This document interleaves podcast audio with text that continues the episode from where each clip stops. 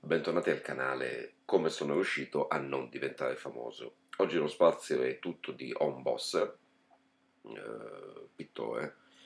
Eh, prima di lasciare a lui la parola, due cose. Eh, la prima è, è, curioso come alle volte le, percorsi di vita, le, le vite, le strade delle persone in qualche modo si incrocino.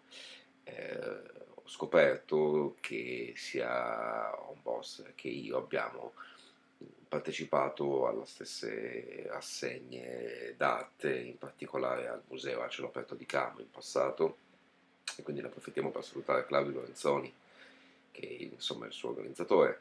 La seconda cosa eh, riguarda eh, la prossima puntata che sarà tutta dedicata a sfatare il mito che in qualche modo l'artista è tutto ispirazione e gesto improvvisato. Vi racconterò che cosa significa davvero organizzare una performance magari urbana e quindi quanta organizzazione c'è dietro, quante cose ci sono da valutare e quanto è complesso e allo stesso tempo appassionante e tutta la parte della, della, produzione e come essa alle volte in qualche modo influenzi poi la performance stessa.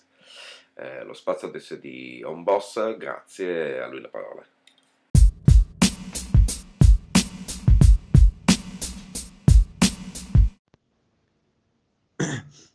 Ciao Andrea, eh, sono Bosser. Sono rinato a Torino, Italia, Europa, pianeta Terra nel 1949. Negli anni 70 ero una giovane promessa dell'arte torinese non mantenuta, perché scelsi di fare l'omeopata. Ma cosa dire? Intanto vorrei ringraziare il mio critico storico Franco Torriani, senza il quale mi sarei perso. Poi l'incontro con Man Ray ad Atene da Iolà, che era il suo mercante, negli anni 70, poco prima che morisse, voluto da Luciano Anselmino della Galleria Il Fauno di Torino. L'incontro con Alberto Peola, allora proprietario della Galleria La Tavolozza di Torino, con il quale divennimo amici per poi perdersi. L'incontro breve con Paul Arnaud e Balthus a Parigi, all'UNESCO, per la prima assemblea per la Costituenda Unione Buddista Europea.